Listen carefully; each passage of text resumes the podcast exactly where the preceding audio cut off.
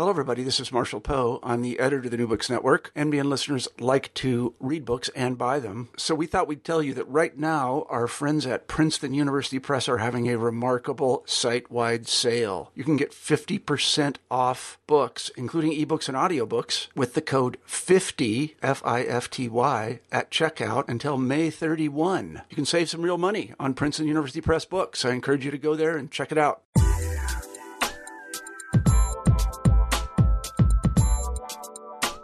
Hi there, I'm Carla Nappi, and this is the New Books in Science, Technology, and Society podcast. Welcome to the channel, and thanks very, very much for joining me today. And I'm particularly excited that you're joining me today because I'm really excited to share this book with you. So, I just talked with Michael Robinson about his new book, The Lost White Tribe Explorers, Scientists, and the Theory That Changed a Continent. This came out with Oxford University Press just this year in 2016.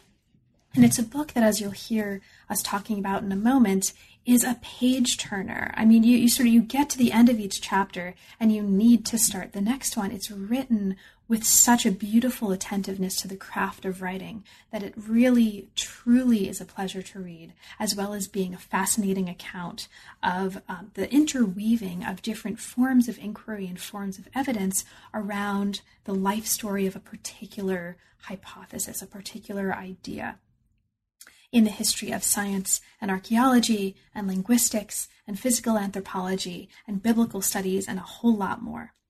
So, what the story does, and you'll um, you'll kind of hear about this in a moment, it starts us off in the mansion of a particular figure. This is Henry Morton Stanley, who you'll hear about in a moment, who was a very famous explorer who had encountered um, what the book calls the white race of Gambara Gara. This is something that has largely been forgotten. It makes people uncomfortable. But as the book shows, this idea, this notion of a white race of Gambara Gara, this is a mountain in Africa, winds up being the fulcrum um, around which any number of uh, related and some un- seemingly unrelated ideas about humanity, um, about genealogy, about human identity are all constellated in super fascinating ways. So Stanley was going to Africa to find the source of the Nile, and his trip captures the world's attention and it informs a larger set of questions that animate the book.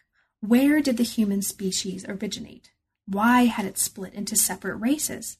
And how had these races come to settle the different regions of the planet?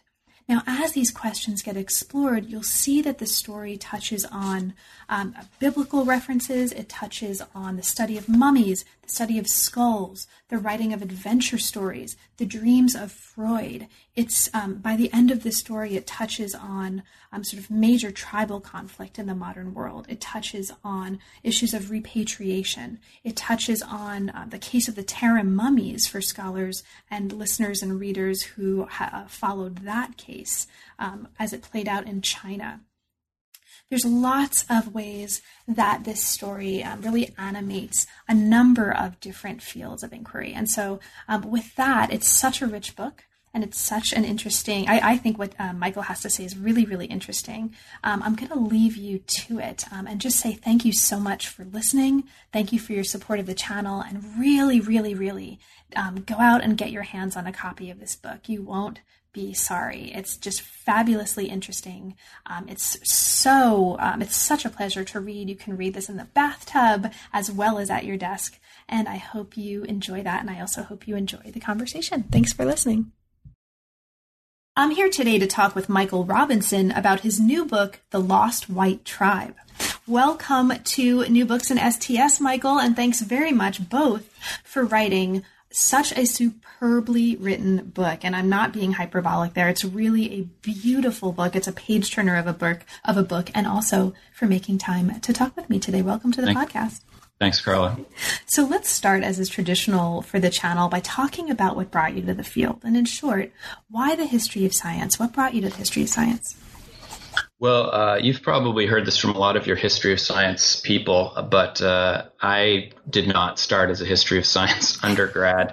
Um, I studied biology and philosophy uh, in college and assumed that I would be a probably a researcher in a lab, which I did for a couple of years after I finished college, and f- kind of figured out there that uh, the aspect that I most liked about science was not sitting at a, a, lab uh, bench, but really the process of discovery. So after doing a number of different things, I when I kind of came back to the idea of grad school, I um, I went to a history of science program uh, because I was just really interested in that, and then um, I also kind of assumed that I'd be looking into late 20th century uh, biology. That was the stuff that I found so interesting.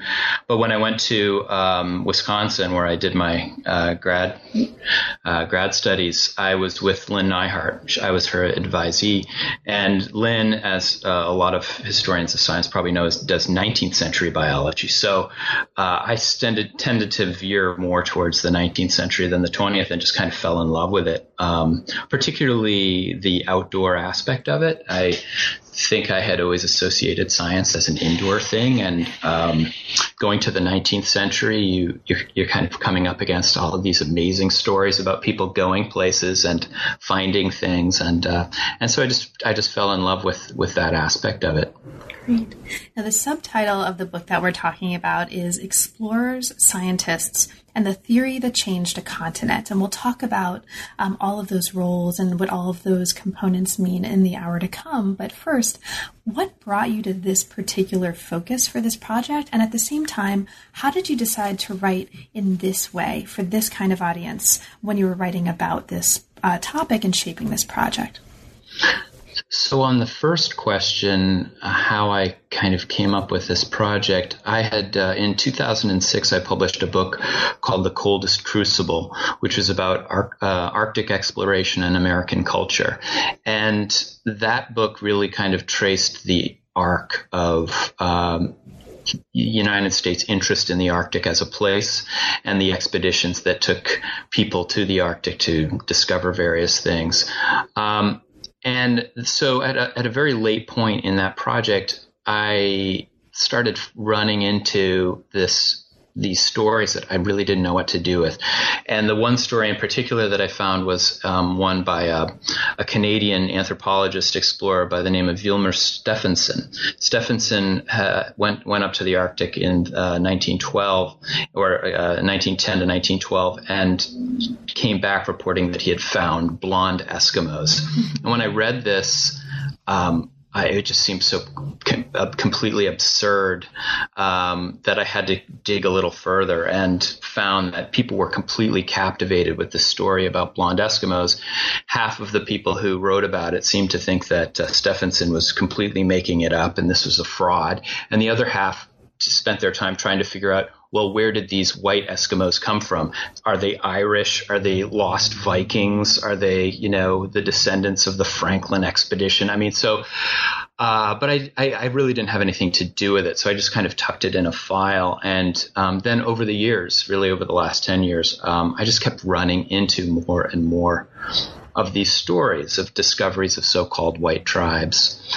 So by the time I kind of filled up a couple of file cabinets with stuff about white tribes by about 2008, 2009. I said, you know, I think I have to do something with this. So this book is kind of a reflection of that.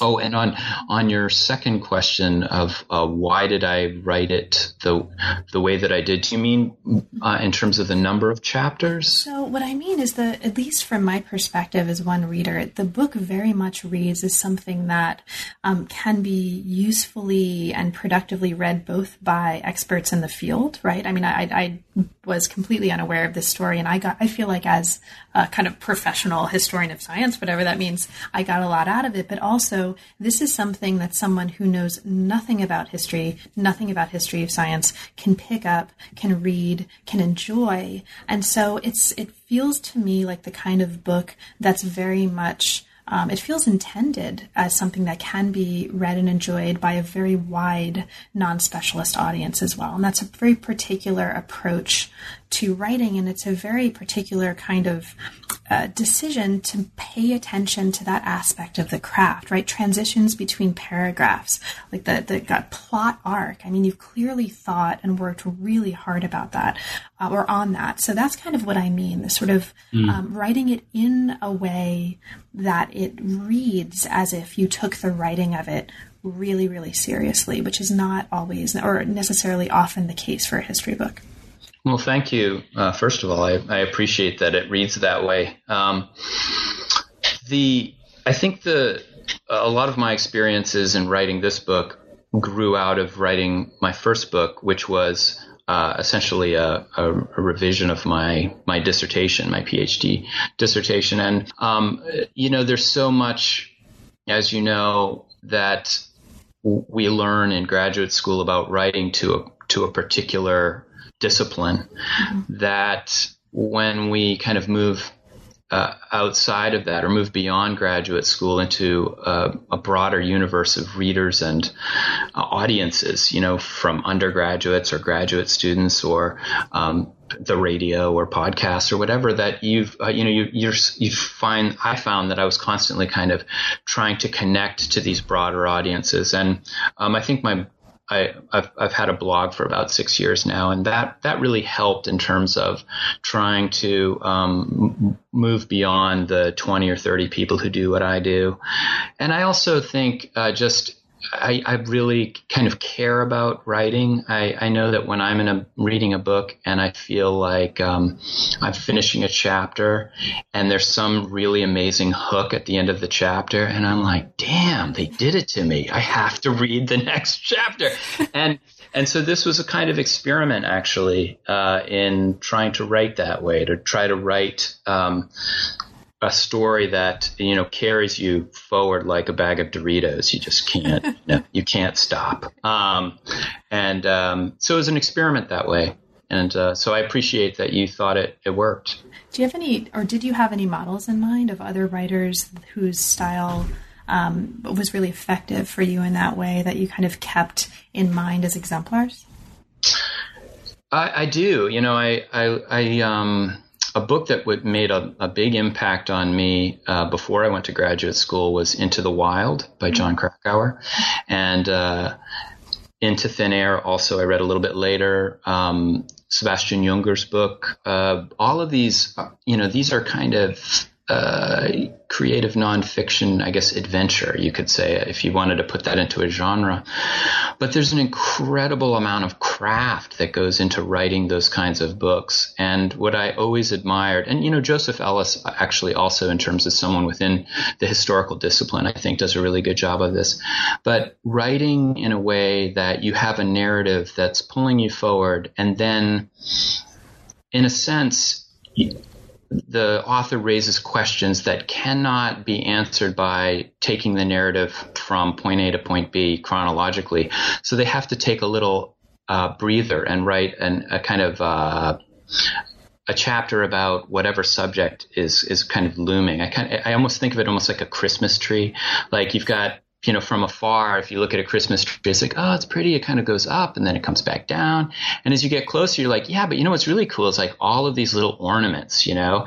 And the more that you look at the tree, the more you kind of become fascinated with the ornaments. And so I guess I wanted to write something where I felt we had to kind of go in and occasionally study some of these ornaments and then come back out again and look at the broad broad picture. So um, it was an attempt to kind of, uh, yeah, to do, to do that in chronological form. Awesome. So let's get right into it. So the introduction opens with an, with an account of reporter David Kerr in 1885 going to the London mansion of Henry Morton Stanley to interview him. Now, at this point, Stanley, as you tell us um, early on in this chapter, was the world's most famous explorer. He's also absolutely central to the story as we move forward, and he seems like a super fascinating character. So, as a way to kind of launch us into the story, what do we need to understand, and what do you think is important for us to understand about Stanley as a person? Um, mm-hmm. Um, like, in order to um, kind of lay the groundwork for what's to come with his ideas and his ex- explorations. Stanley uh, was born in Wales. He had a pretty unstable um, adolescence. He was uh, brought up in an orphanage, although his mom was still alive. He, as a young man, migrated to the United States, kicked around doing a bunch of different things. He was a Confederate soldier for a while. Um, eventually, got into the newspaper business and started working for the New York Herald in the 1850s. And at that time, the Herald was uh, fantastically popular. It was probably the most um, influential newspaper in the United States. And it was run by a guy named James Gordon Bennett, who was um, you know, something between Donald Trump and Rupert Murdoch, I think, in the 19th century. It's a guy who was uh, incredibly successful, but ruthless in how he pursued stories, and who came up with the idea that the best way to cover the news was to generate news. So Stanley started working for him, and he became a war correspondent. He uh, he did stories uh, from all over the world, and um, so.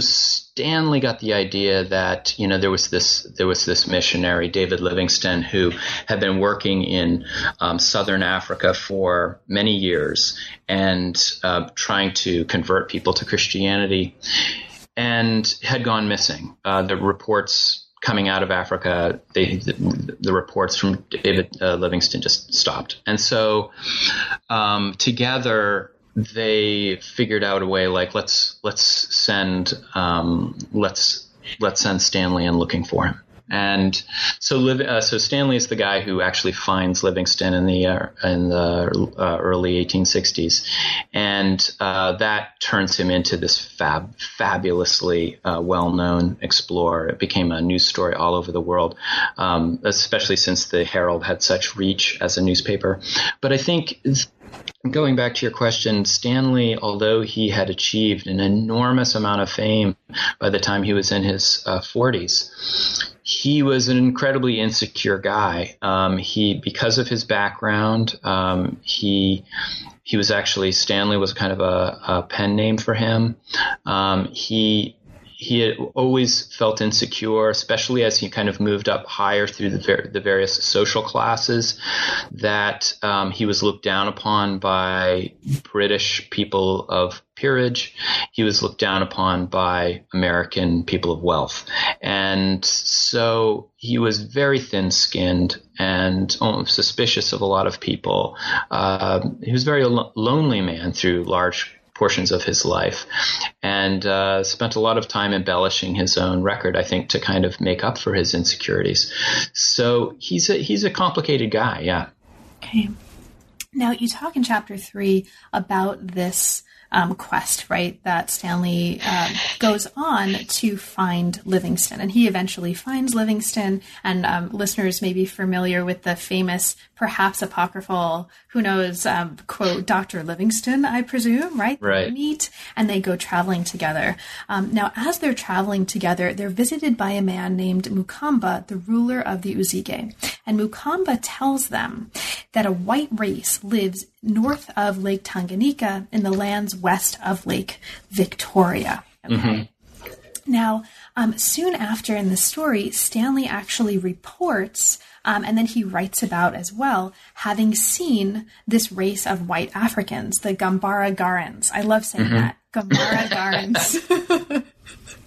okay, so this is actually, I mean, this is at the heart of the story, or this is um, one of the um, focal points of the story. Stanley claims to have seen these white Africans, the Gambara Garans. So we need to talk about this. So let's actually kind of go there. What happened, um, basically? Um, what, what's going on? What does he claim to have seen?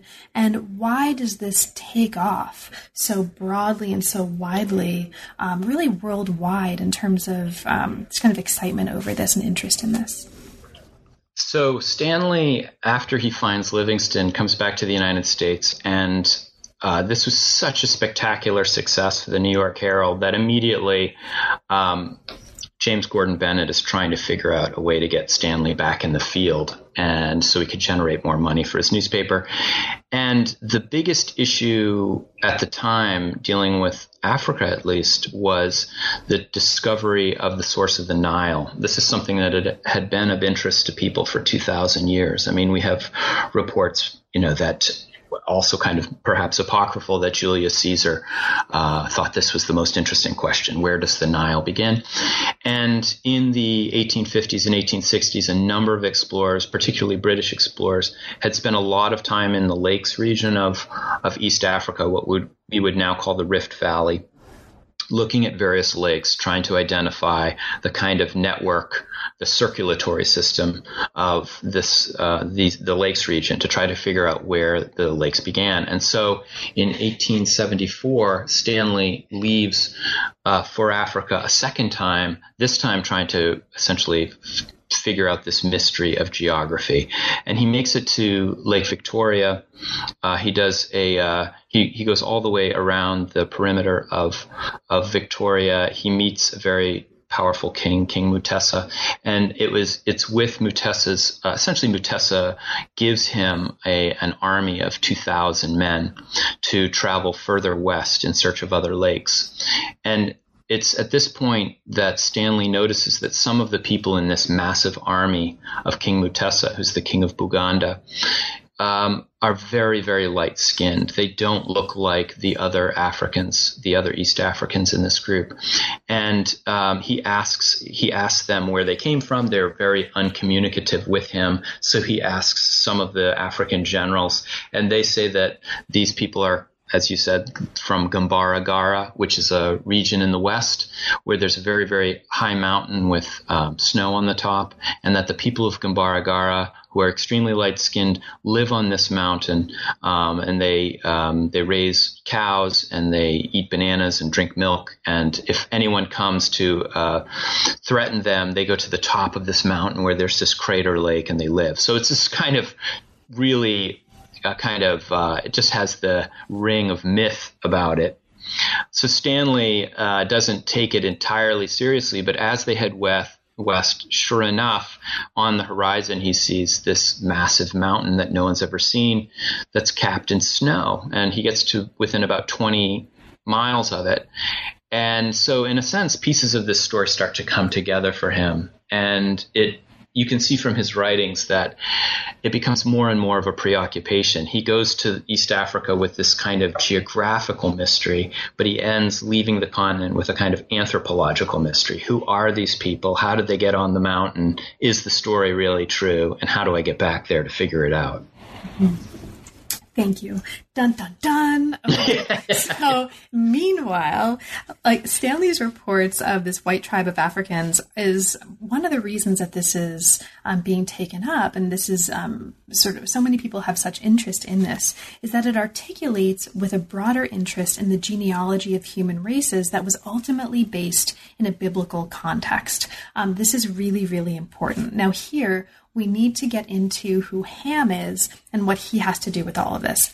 All right, so Ham, just super brief, quick, and dirty, and you can um, flesh this out um, if you want to. Ham is one of the sons of Noah long story short, in a um, in a chapter that fleshes this out um, in, in great detail, uh, chapter five, the curse of Ham, um, he gets cursed, okay, and he becomes associated with blackness and with slavery. And the curse of Ham provides biblical justifications for slavery and for black slavery in particular for many, many years. Now, this becomes really, really important because really um, early on in the book, you describe the book as a biography of an idea.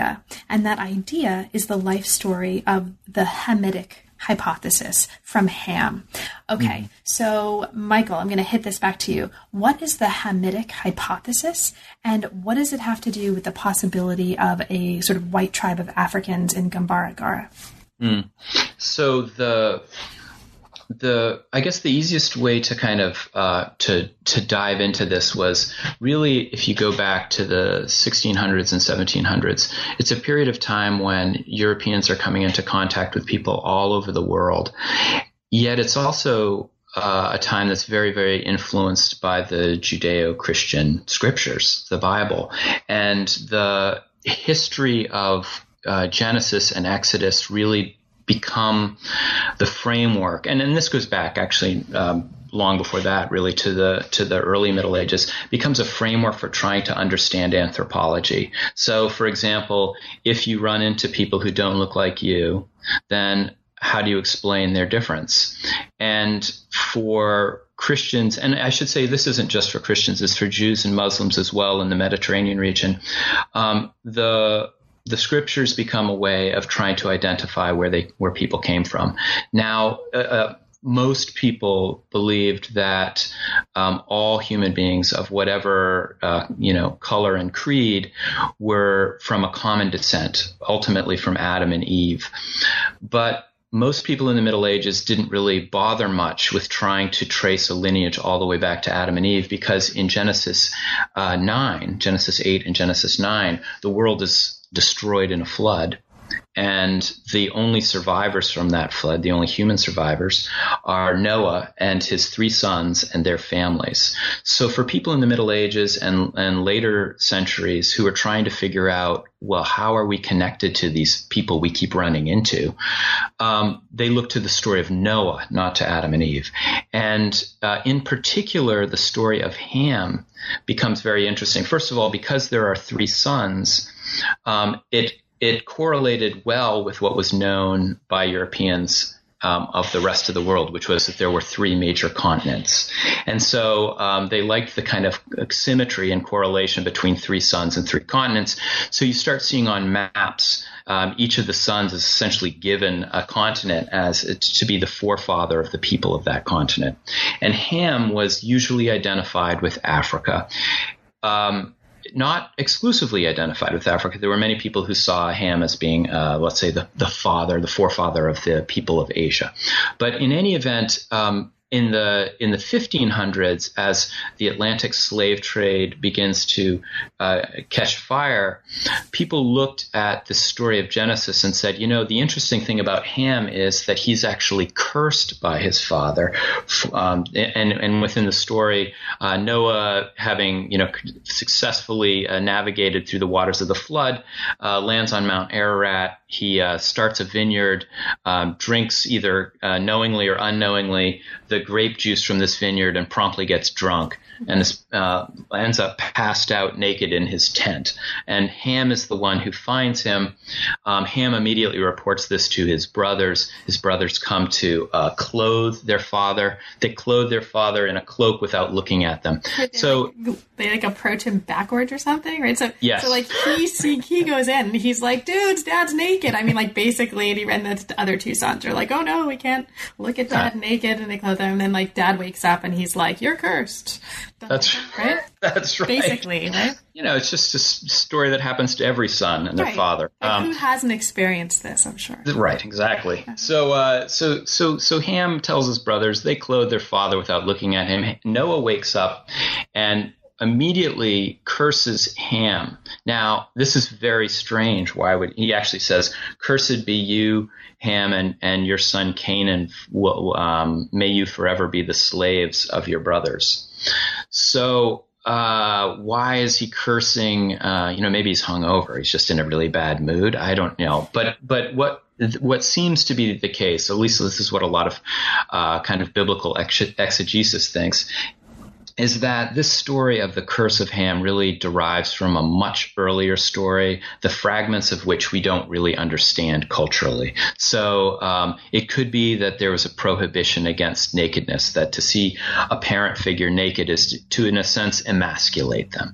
Um, there's there's all kinds of theories about why, but in in the end, Ham and his son Canaan are cursed by Noah, and that's that's actually all it says. There's nothing in Genesis that talks about race. There's nothing that talks about slavery. But for later generations that were using the Bible as a kind of um, map of global anthropology, they looked at this story and said, oh, this must be the Africans. That's why they're black. They've been cursed with blackness. And then in the 1500s, and clearly they were cursed with slavery as well. So it became a kind of justification for many Europeans uh, for their treatment of Africans after about the year 1500. So as we move through this story, this layer of biblical um, kind of, or this kind of uh, biblical reference as a source of evidence or a source of engagement gets um, fleshed out by increasing other kinds of evidence that start coming into the story. One of them is linguistic evidence, and this brings us to a really fascinating guy um, who gives his at least nickname to chapter six, Oriental Jones, and this is British polymath William Jones, who brings the study of language into play in trying to understand understand ancient history. Now, he goes to India and eventually becomes interested in Sanskrit, and he becomes convinced that Sanskrit is going to help unlock a common heritage between the people of India, Greece, and Egypt. Now, this becomes important as we look at the development of this Hamitic hypothesis because his ideas are going to help reframe um, the Hamitic family as a source of progress rather than degradation, sort mm. of the origin of empires. So, for you, um, what are you most interested in when you think about William Jones and his study of language? I guess the thing that I find most interesting about Jones, and this also goes for a couple of chapters after that with other people, is that they exist in, you know, they're, they're 18th century scholars who, in a sense, they look at the way that Europeans have understood history as being attached very, very closely to biblical history. And it, they exist at a time when it's, it's encouraged, in fact, to say, well, wh- are there other sources? What else is there? And so in the case of Jones, Jones is a great, great um, lover of language. And in fact, the languages he loves most are the dead languages, the languages that are no long, longer spoken, um, Persian or um, uh, Latin or Sanskrit. And his goal in understanding these languages is not just, I mean, part of it is that he just finds them beautiful. And one of his favorite things to do to translate in these languages is actually poetry. So he's kind of enraptured by the process of uh, kind of understanding these early cultures through their language, but because he's read so much and because he's able to look at it uh, synthetically at, and from a kind of meta level, he starts seeing similarities between languages. And as he does this, he really comes up with this kind of root idea of Indo-European languages. The idea that um, Sanskrit, which he learns when he's in India uh, in the 1770s, is connected structurally with other ancient languages like Persian, Latin, ancient Greek, perhaps even Gaelic. And from this, he believes that, well, these must have been daughter languages of the original language. And because he's a religious guy and still influenced by the, this kind of scriptural story of history, he associates this with Noah and the and his three sons. So he kind of grafts what we would call um, historical philology. Well, that's what it was called at the time, or today we would call it linguistics. He kind of attaches this very kind of uh, esoteric and academic field with biblical history. He doesn't try to use one against the other. He tries to use one to augment the other. Um, but in, in, in, so doing, uh, kind of refreshes the idea of the Hamitic hypothesis. Great. Now, in addition to linguistics, we also see in this part of the book physical anthropology kind of coming into the story. And there's all kinds of ways that this happens, and we'll just kind of barely touch on them. So, um, as we move forward into the story, we see the concept and the term Caucasian coming into the conversation first um, as a kind of place and then as a way to talk about race. And we see people working with skulls and mummies um, as a way to think about um, and provide explanatory tools for arguing for particular ways of thinking about human origins. Now, in the middle of the 19th century, support for this Hamitic hypothesis begins to wane, but it's then, as you show here in chapter 8 and then onward, rescued, transformed, and then championed by scientists. Now, there's mm-hmm. new evidence for this hypothesis that comes out of the study of human skulls. And long story short, it um, sort of gives flesh to this idea of the Hamite as a Caucasian invader in Africa. Okay, so we start having um, the development of this idea of a Caucasian or white invader or conqueror um, from outside of Africa that comes into Africa. And this becomes really important for all kinds of reasons. One of the ways this plays out is in this the kind of discovery and study of something called the Great Zimbabwe. Mm. All right. So this is interesting um, and important um, in part because we're going to come back to it um, in the second part of the book. But for you, what's interesting for us um, to know about what you are most interested in in terms of this idea and object, the Great Zimbabwe. It's not mm. a magician. It's not somebody. I think of Johnny Carson, right? Like kind of sitting in the Great Zimbabwe. It's not that. So, what is it, Michael, and why is it important?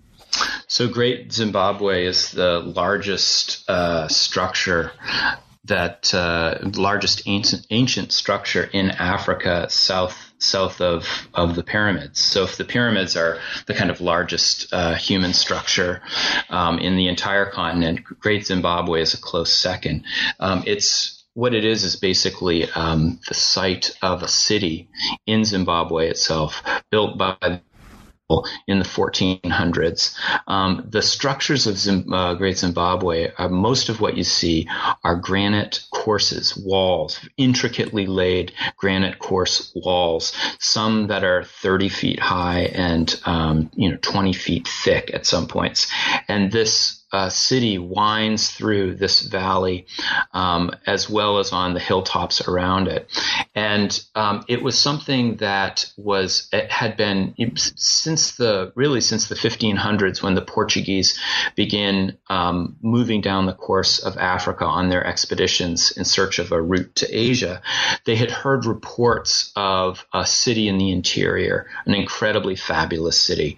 And the uh, Portuguese, seeing this also through the lens of their own Judeo-Christian um, background, uh, associated with King with King Solomon. Oh, perhaps this was uh, the gold mines of King Solomon, and perhaps this was his city. Um, and so, ultimately, in the in the 1860s, this city is rediscovered by a German anthropologist, by a guy named Karl Mauch. And Mauch, um, when he sees this city, immediately associates it with King Solomon, um, somebody who is not of African descent. And so, from really from that point onward, Great Zimbabwe, even though it's literally 2,000 miles, actually more than that, um, from from the Middle East, uh, and it's really in the the southern, you know, Africa is seen as something that could not have been created by Af- Africans. Africans could not have been with, within the thinking of the time. Um, we're not sophisticated enough to build such fabulously complicated and beautiful structures. So Zimbabwe, this amazing site, is essentially taken uh, from uh, the culture of Africa and implanted as something that was of Mediter- Mediterranean heritage or European heritage, even. Um, and that fit. So, so I guess to kind of back up a little bit, what you begin to see is you have this ancient biblical story of migrations out of the Middle East or let's say Central Asia uh, into Africa and other parts of the world. That was where the origin of the human species came from, as told through Genesis. And now, in the middle of the 1800s, you have these other branches that begin to essentially affirm parts of that story, with Jones talking about linguistics and the rise of Indo European language. And now, with these stories of, of, of archaeology, which show these ancient ruins that within the minds of people at the time could not have been built by indigenous peoples. And so therefore are evidence of a white migration in the ancient past. Mm-hmm. Now, there's also another thread of evidence that comes into this story here in the first part of the book, and we won't have time to talk at much length about it, but I just want to kind of mention it for listeners. Um, we actually come back to this figure of King Mutesa that you mentioned a little bit earlier. And there's a really interesting account here about the way that he actually knew about Ham right before coming into contact um, with the protagonist of our story, or at least our early story, Stanley. And one of the reasons for that is that there's this um, uh, there's this Johnny Appleseed, as you call him, of the Hamitic hypothesis in East Africa. And there are stories that begin circulating even before Stanley gets there about convergences between um, kind of kingship stories of Buganda and the story of Ham. They link um, a figure called Kintu, the original man who had arrived in the Lakes region from the north, to Ham. There's all kinds of ways in which this happens. And I mention it here in particular because this adds another um, kind of evidence to the story. And this is the evidence of oral traditions of mm-hmm. African mm-hmm. societies. And so there's a really interesting part of the story that takes those um, seriously as well as part of the narrative of kind of what gets us from the beginning to the end of the story. Mm-hmm. Did you want to add before? Sure, absolutely. Um, so the, the the hardest thing for me to do in this book, it really was the hardest, was to explain this transition that the Hamitic hypothesis makes uh, in the the later part of the 19th century, from going to a story which explains why uh, w- where Africans came from, right? That they are the essentially the progeny of Ham and cursed with blackness, to this idea of Hamites as actually being white invaders of Africa. Uh, there's a flip that happens in in the 1840s and 1850s. It's a little bit complicated, but basically what it is is there's a group of scientists uh, and what we would call anthropologists who believe that this that the various races of the human species are not um, related to each other, that they were formed independently. This was called polygenism. And so the way that some people try to explain the story of the Bible, uh, which would, would somehow allow for this to, to work, because the Bible makes it seem like we're all essentially the children of Adam and Eve. And the only way to make sense of this was for these individuals to say, oh, well, the things that you're reading in Genesis are true, but they only relate to the history of Europeans. That essentially the story of the Bible is the story of white people. Um, and it was that flip that um, suddenly transforms this idea of Hamites as black into Hamites as these white invaders from other parts of the world that come rolling into Africa at some point in the ancient past and conquer or intermarry with people there.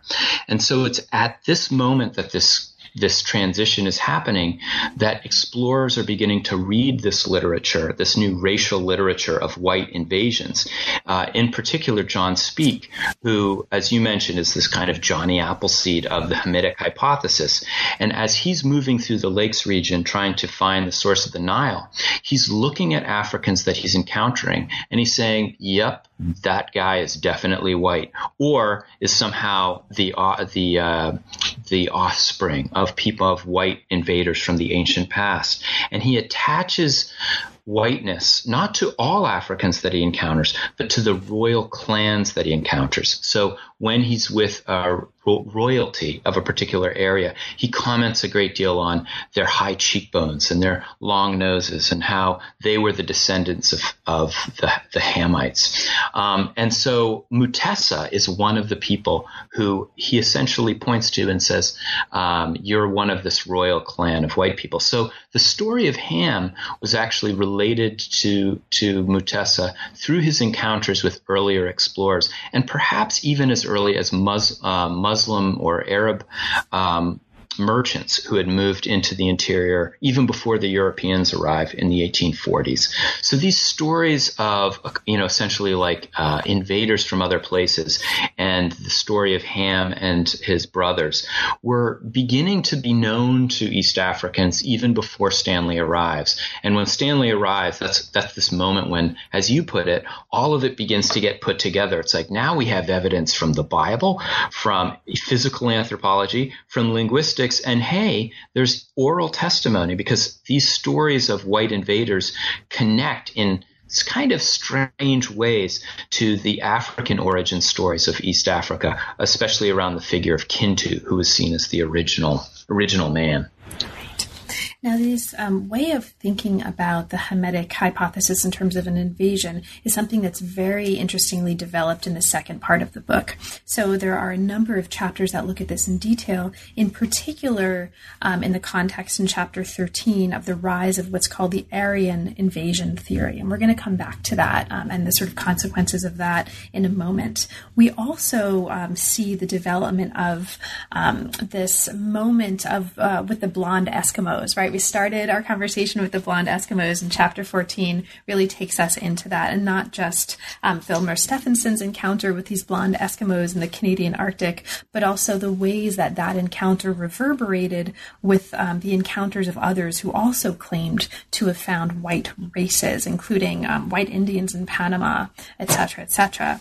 Mm-hmm. The story gets um, really interesting for me in um, other ways when we start to look at the kind of fiction fictions that um, other, I mean, the, we can think about fictions just as sort of created things in the context of this whole story, but adventure fiction that comes into the story in chapter 15 and 16.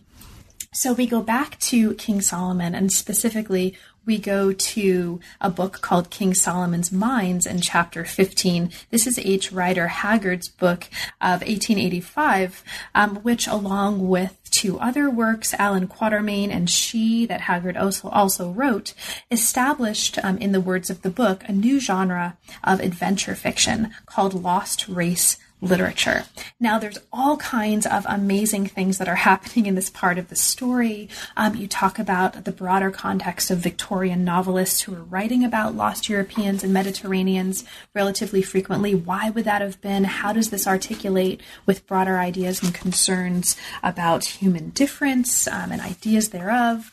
And this takes on really interesting relevance when we get to the next chapter because it wasn't just a kind of um, broad, wide readership that was reading Haggard's work. It was also people like Sigmund Freud. Right. So let's talk a little bit about Freud because this is actually a super fascinating part of the story. I was I was really surprised to see this here, um, and it's it's just really interesting. So, can you say a little bit about Freud and Jung and what they're doing here in this story, um, here around kind of chapter 16 ish of the narrative?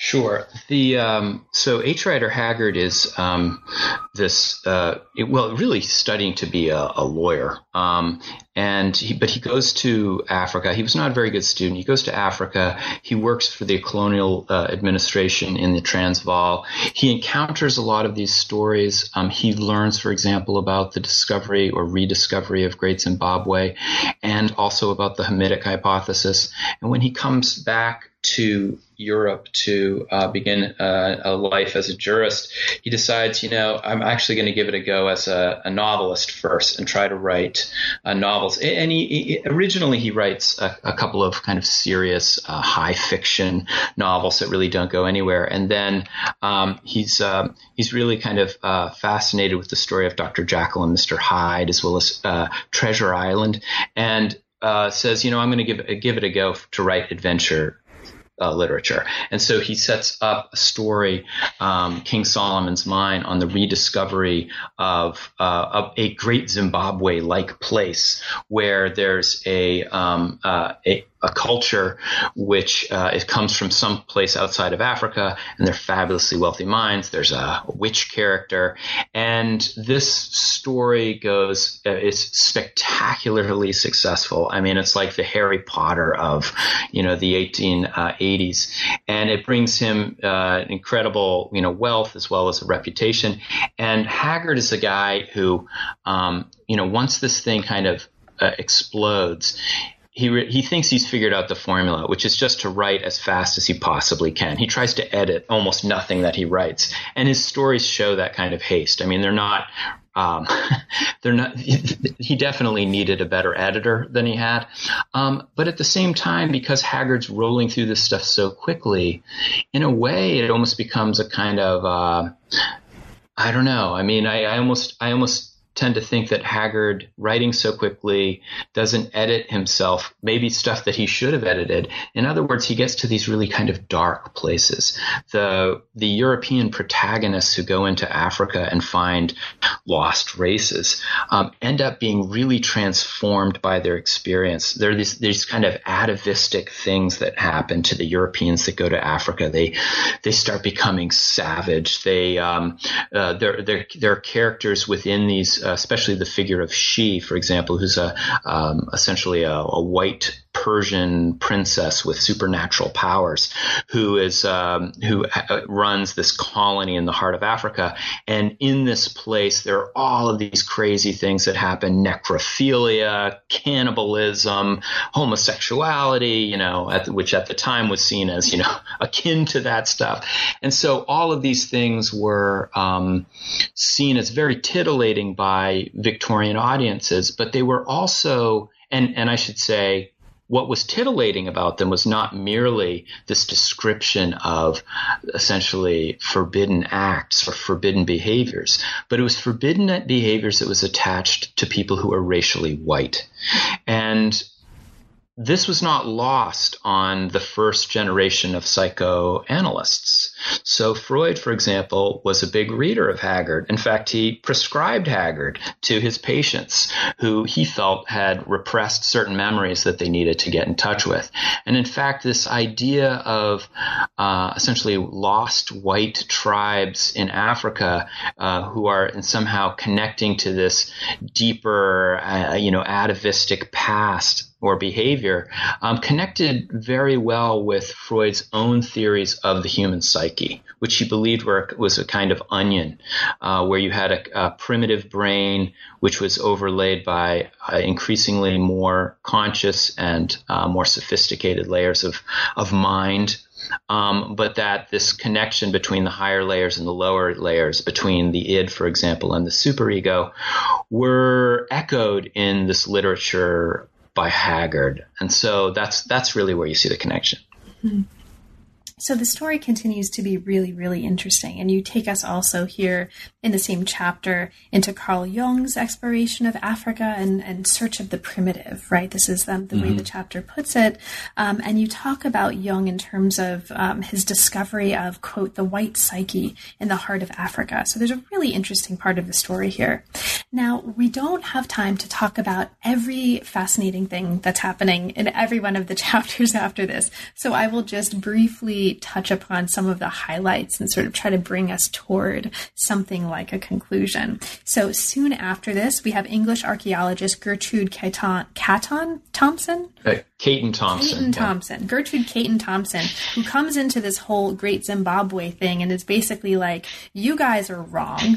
Um, these are African in origin. And she basically solves the mystery. She drops the mic. And this is a devastating blow to the Hamitic hypothesis. We also see, and this is something that, um, I want to ask you to talk a little bit about, and then we'll sort of move um, forward from here. We see a really disturbing, um, really momentous, and, and really important way that the um, kind of Aryan theory here, in particular, something called uh, some version of it called Nordic race theory, is mm-hmm. taken up um, by the Nazis, right? Mm-hmm. Um, in really disturbing and really damaging ways. And what's happening here um, winds up in the context of post World War II, um, really transforming attitudes toward the Hamitic hypothesis as a result. So we see a real transformation after World War II of attitudes toward the search for lost races, toward this Hamitic hypothesis hypothesis, in part because of what's happening during the war um, in terms of Nazi engagements with these ideas. So, did you want to um, kind of briefly speak to what you think is most important about that? Sure. The I think the thing that I've I realized in the writing of this book that I didn't realize at the beginning was I knew this was going to be a story that um, that dealt with the issue of of race and theories of race in a serious way. I didn't realize at the outset how profoundly expansive this idea of Aryan invasion was decades and decades before, you know, Nazi Germany discovers this in the 1930s. And so, really, you know, by the turn of the century, the beginning of the 20th century, you've got people all over the world who are identified as either indigenous or Aryan, as uh, as people of color or people who are Aryan. And so the idea of Aryan, you know, this, the Aryan originally meant uh, had a, a, linguistic significance. It, it, identified somebody as a speaker of an Indo-European language. But by the beginning of the 20th century, it becomes essentially converted to a racial category, a kind of sister term to the term Caucasian. And so all over the world, you know, from New Zealand and Hawaii to Peru to Panama, you have people identified as Proto-Aryan or uh, Hamitic, which was a, a, kind of synonym for that. And um, in a sense, what happens in the 1930s is this idea of an Aryan invasion gets shifted. So now we have the story, you know, the story that had been told was that, well, there was this group of Aryans in Central Central Asia who then migrated to other parts of the world, kind of like we see in the Bible. Um, and that they populated Europe and they populated India, and that's why we see uh, examples of similarities between the languages. But then there's this strange reversal of that theory called the Nordic race theory in the early 20th century, which says, no, no, no, no, no, you got it right with the connections, but you got it wrong in terms of place of origin. The place of origin was really northern Germany or Scandinavia. That's where the white people came from. And then they basically kicked ass over all the other people of the world over the next, you know, the, the, the centuries to come. And this was an operating idea for Himmler and the uh, Ahnenerbe, his his research arm, and they went looking for white tribes in Tibet, for example. And uh, so, and, and, and what's really kind of eerie, and, and, you kind of put, I thought thought you put this well, uh, Carla. It's it's very disturbing, but there's this strange connection between these ancient maps of racial migration that were kind of put together in the late 1800s, and they map very neatly with the Nazi invasion of East uh, of Poland and Eastern Europe and Russia in Operation Barbarossa in the 1940s. I mean, you can almost overlay the maps. I'm not trying to say that you know that Hitler was kind of inspired by the Hamitic hypothesis to to invade, but you can see how nicely the two segue for people who you know want, wanted to convince themselves that Nazi racial science was legitimate. Mm-hmm. Now, there's a ton of other material that we can talk about, right? And that we're not going to have a chance to do in detail. There's a whole chapter um, that talks about the discovery of Kennewick Man, this 9,500 year old skeleton found in Kennewick, Washington, um, that takes us really interestingly into arguments for repatriation and identity. There's also a shout out and a kind of cameo here by Victor Mair. So I have to mention that, right? Because of East Asian Studies, um, China historian. Um, and the ch- chapter 20 also talks about, uh, bring, brings us back to mummies, um, basically, and talks about Victor Mair's experience with the remains of Cherchen Man in China um, and the kind of case of the Tarim mummies that mm. got a lot of press um, uh, fairly recently. And so listeners who are interested in that can find that in chapter 20. But in the epilogue, you take us into your own experience here, and you talk about your own trip to explore the question what did Stanley see in the fall of 1875. Um, now, this is an extraordinarily powerful, moving part of the story, and it's an epilogue, but in many ways, it's really at the heart, I thought, um, as a reader, of what's going on here. So, um, as a way perhaps to bring us toward our conclusion, can you talk about that experience? Sort of what for you was um, important and transformative about that experience in terms of how you look back on and think about the project? I think by the end of the book, um, I felt like the important part of the story for me was tracing the rise and fall of this hypothesis because um, we know so much about um, Nazi Germany and we associate the term Aryan so much with that history. And yet, this other racial theory, the Hamitic hypothesis, is in far, in fact, much more expansive and longer lived than the short, violent years of the Third Reich, and yet it's made a profound influence on the world. And so the book itself uh, is a kind of biography of that idea. But by the end of it, I, I was thinking, you know, but I can't. We we still haven't really answered the question well, what did Stanley see? What did other people see? What did what did Stefansson see when he looked at these people he describes as blonde Eskimos? Or what did Richard Marsh see when he went to Panama and found people he called white Indians? And so I felt like to do justice to this story, I had to offer some kind of uh, at least speculative answer to that question what did Stanley see? So I went to Uganda in 2013, and I kind of realized at the outset, um, you know, I don't really think there's a white tribe on the mountain. Um, and I don't really think that the people who Stanley encountered would necessarily be in the regions that uh, he described. So more than anything, I went to see the places he went and to just try to. Uh, and I did some research also at the uh, at um, Makerere uh, University in Kampala and spoke some to some scholars there. But really, it was an attempt to try to think through this question.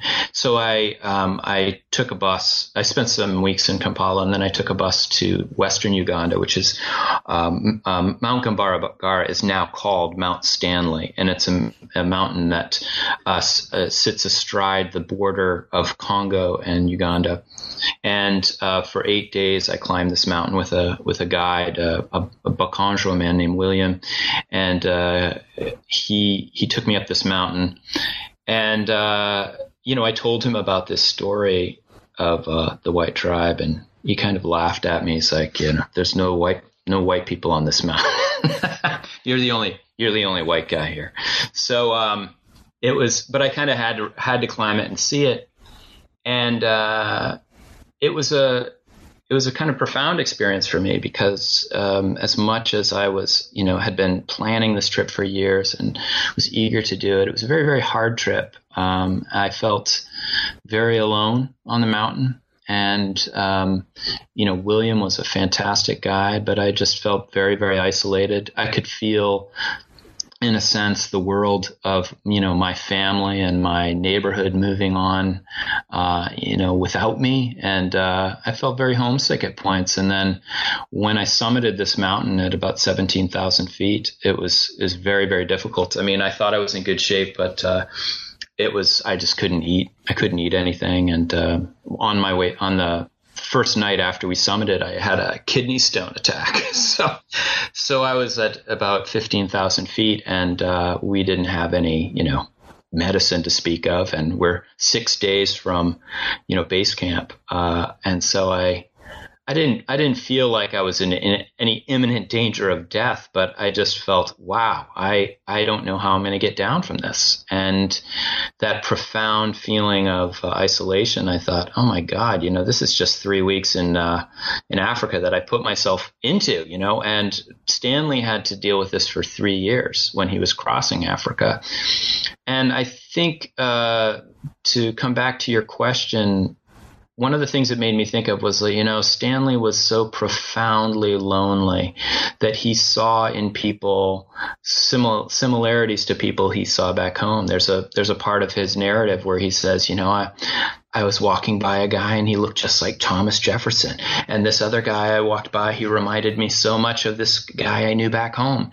And it just struck me that in those places of pure isolation, we we find we find the familiar we're desperate for the familiar. And I kind of wonder whether in that state of mind, these explorers who are seeking desperately to connect what they see and experience to things that they know, um, saw whiteness. Um, because, you know, of course, when we talk about people as being white, we're not really talking about a color. We're talking about a whole constellation of of behaviors, of physical structures, of intonation, of language. I mean, you know, it just uh, and and I think that these these were tripwires for for these explorers. It was almost as if people's faces became a kind of Rorschach test, you know, for these explorers, and what they what they most wanted to see was people like them. I think that's a beautiful point to um, move us to our conclusion, actually. So, Michael, there's a million billion things that we didn't have a chance to talk about, right? It's a very rich book, and we really just kind of skated um, along the surface um, and down the path. But given that, is there anything that we didn't have a chance to talk about, but that you'd like to mention for listeners? Uh, one, I think there's two things um, that uh, I want to talk a little bit about. The first one is is that although this story seems so absurd to educated 21st century readers like really what's going on um, it's not treated as absurd in other parts of the world if you go to india if you go to east africa if you go to wet parts of west africa even there are many many groups of people who um, identify their origins as non-indigenous, that there are Africans who see their origins as Mediterranean. There are Indians who see their origin as from outside of India, as essentially Aryan, from an, an earlier invasion. And so these stories are alive. They're not just some crazy fable that Europeans came up with and then put to rest after World War II. They're alive. They affect people. They are um, implicated in events of mass violence like the Rwandan genocide. And I think it's important that Western audiences, especially, realize that there are legacies of racial science that really exist outside of Europe and continue to influence the world. The other point I would say is that as much as these stories seem kind of crazy, this search for identity um, in the you know this is really a search for racial identity, but in, in many ways, when you look at um, modern day adventurists or um, modern day self styled explorers. There's a sense in which people still believe that they can peel off the the kind of mask of civilization to find some core identity unalloyed, unbe- you know, beneath it. And while it's now politically inter- incorrect to talk about it in terms of racial identity, and I think many people would feel very uncomfortable in talking about it. In many ways, what we do when we you know, climb K2, or we um, try to uh, do a traverse of Antarctica, or we move through the, uh, you know, fr- through the Amazon basin, is very parallel to what Victorian explorers were doing in the late 19th century. Um, we don't call it racial, but um, many of those same kind of quests for identity um, still exist. So I think those are the two reasons where, or the two areas in which I think this this story touches the present. Great, thank you. And now that the story um, is out in book form, and congratulations, I think it's um, clear that I love the book. I think it's fabulous. What's next for you? What are you currently inspired by and working on? I am really interested in what happens to this thing we call exploration in the late 20th century and in our own time period. I think um, there's um, exploration really kind of had a meaning for Victorian explorers, and you you you get this feeling that there's this incredible identity crisis in what exploration means. Is it an, is exploration the summiting of a mountain? Well, uh, no, not really. Is it something like uh, if a rover uh, crosses uh, the the surface of Mars? Well, it's not human. It's that. So I think the next project we'll be looking at this idea of exploration and focusing in particular on the connections between the human and the machine. Um, you know, I listened um, when you interviewed Janet Vertesi a few months ago, Carla, which was a terrific interview. And uh, her book, Seeing Like a Rover, was one that uh, I went out and picked up after I heard the interview. And it was I, actually, I, it was very uh it, it, had a big impact on me because of the way that she uh, describes for those for people who don't know the book. She basically is embedded with a rover team uh, for years as they negotiate where to send these rovers over the the surface of Mars. And this idea of seeing like a rover is really a kind of exploration of what happens to the human when the human is like receiving its information from uh, an, an, entity that doesn't perceive the world the way it does, mm-hmm. and what's what are the kind of hybrid um, results that you see when you're trying to translate from r- robot perception to human perception, and I'm just completely fascinated by that. And i would love to look at that theme not only as it's articulated let's say in planetary science but also how do how do we do it in terms of um, um, satellite information about, like, say, Antarctica, for example, or in environmental studies, which uh, increasingly use machines. So, in a very vague sense, that's uh, I know that's a kind of amorphous answer, but uh, I would love to look at that connection between the human and the machine in exploration. Awesome. Um, so thank you so much. Uh, thanks very much for making the time today, Michael. Congratulations on an awesome book. It was really a pleasure to talk to you about it. Thank you, Carla. You've been listening to New Books in Science, Technology, and Society. Thanks very, very much for joining us, and we'll catch you next time.